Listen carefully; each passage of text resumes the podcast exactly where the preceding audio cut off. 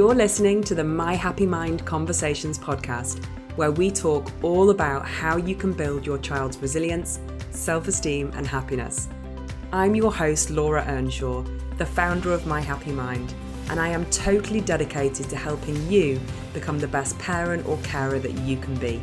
We're proudly impacting over half a million children now in our programs in schools, nurseries, and homes. And today, I'm going to be sharing some of those tips with you. Let's dive in.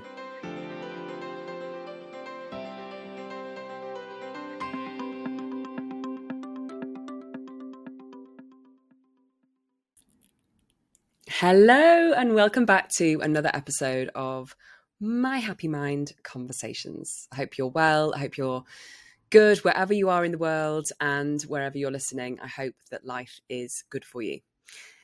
I want to talk about something today that comes up a lot in the conversations I have, in particular with the members of our My Happy Mind for Families program. And it's something that I think is really important for us all to take the time to reflect on quite often, actually, at least a couple of times a year, and if not more. And that is protecting our energy for a happier mind. Why is this important? Well, let me start by saying this is something that you may have done quite naturally on the back of the last few years.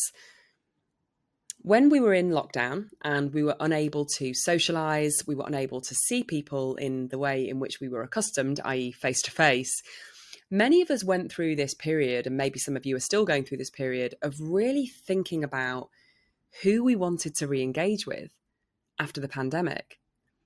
So, of really thinking about those relationships or those people that actually we wanted to reignite. And maybe also taking some time to reflect on and think about those relationships that perhaps weren't serving us anymore. You know, those relationships that perhaps had gone a bit stale or that we'd had time to reflect on and actually had realized that they weren't something that we wanted to get back into. So there was almost a natural break, right? A natural forced break that enabled us to have some of those thoughts and to reflect on some of that, which is healthy. But it's something that I think we should be doing um, as individuals more frequently than a once in a lifetime pandemic, right? It's something that I think we should be thinking about all of the time. And it can be difficult to think about it because protecting our energy is really all about thinking about those relationships that give us joy, versus those relationships that perhaps don't give us joy. And, you know, you'll have heard the quote, I'm sure, that we become most like the five people we spend the most time with. And I always think that's so true. You know, and you'll have had times in your life when you've been in a group of friends or in a circle, maybe with work colleagues, where people have been quite negative and you've picked up on some of that, right? And you've started to become quite negative too. You'll also have found yourself times in your life when you've been surrounded with really positive friends, really positive work colleagues. And guess what? You found yourself becoming more positive too. And so the people that we surround ourselves with really do impact how we show up in the world and how we feel as well. And so, the reason that it's really important to protect your energy and to be thinking actively about who you're spending time with is that we know that who we spend time with can either enhance your experience of life or take away from it. Another one that my mum always talks about is people who are drains versus people who are radiators, right? People who drain our energy versus people who warm us up, who give us energy like a radiator. So, why is this something I want to talk about now? Well, as we come towards busy periods like the festive season that's coming upon us, or just as we reflect on life in general, I think it's really, really important to take some time to think about this. And so, what I want to invite you to do in today's episode is just give this some thought. Just have a little think about who are the people in your world, who are the people in your life that take energy from you? Who are the people that you spend time with and you leave feeling like, oh, or who are the people that you spend time with who you dread spending time with, who you think, oh, I've got to go and see this person? And then on the flip side, who are the people that you really look forward to seeing? Who are the people that you think, oh, yes, I'm seeing them this week? And who are the people that you leave feeling better than when you met them? They're the radiators.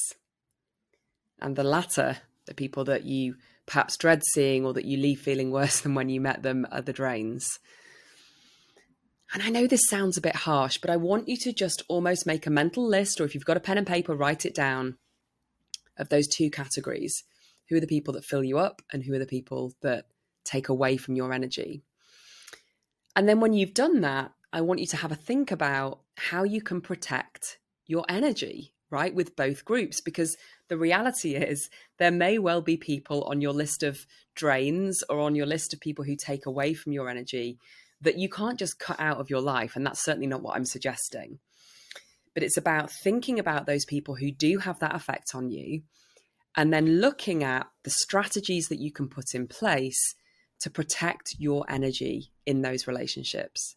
So, for example, maybe there's a certain family member who you find to be a drain on your energy, right? You don't feel great after you've seen them.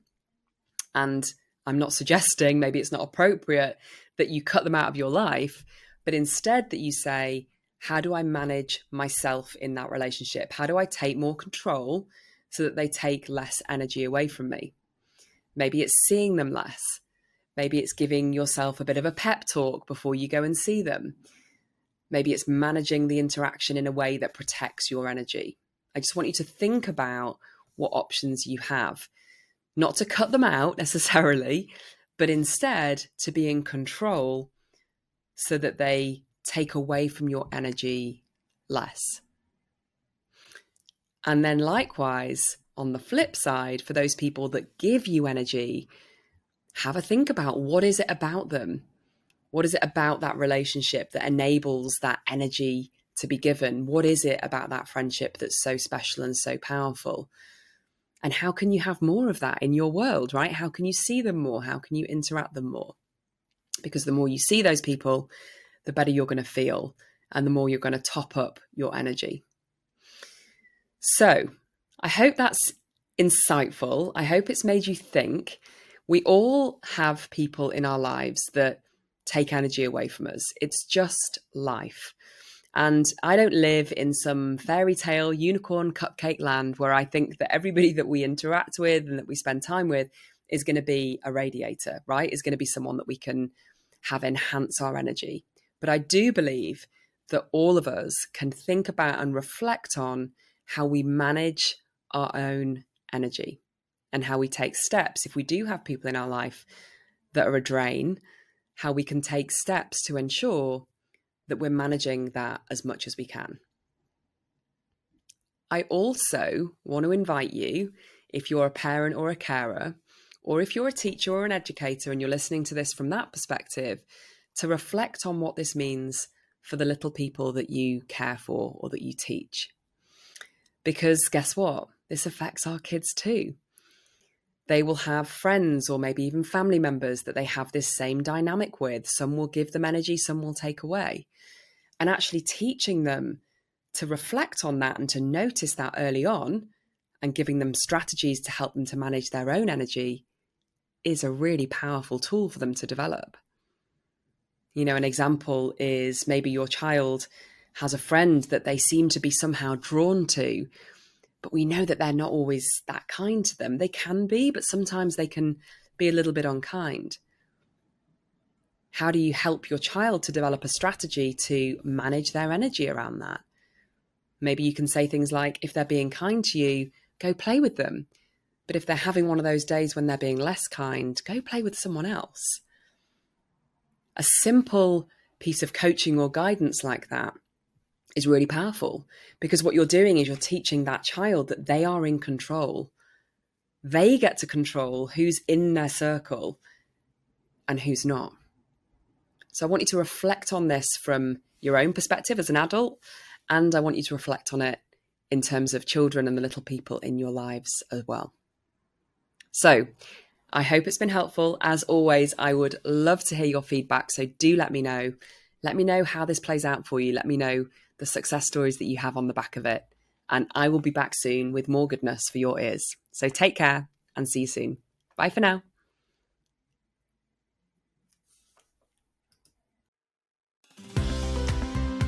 Thanks so much for joining me for another episode of the My Happy Mind Conversations podcast.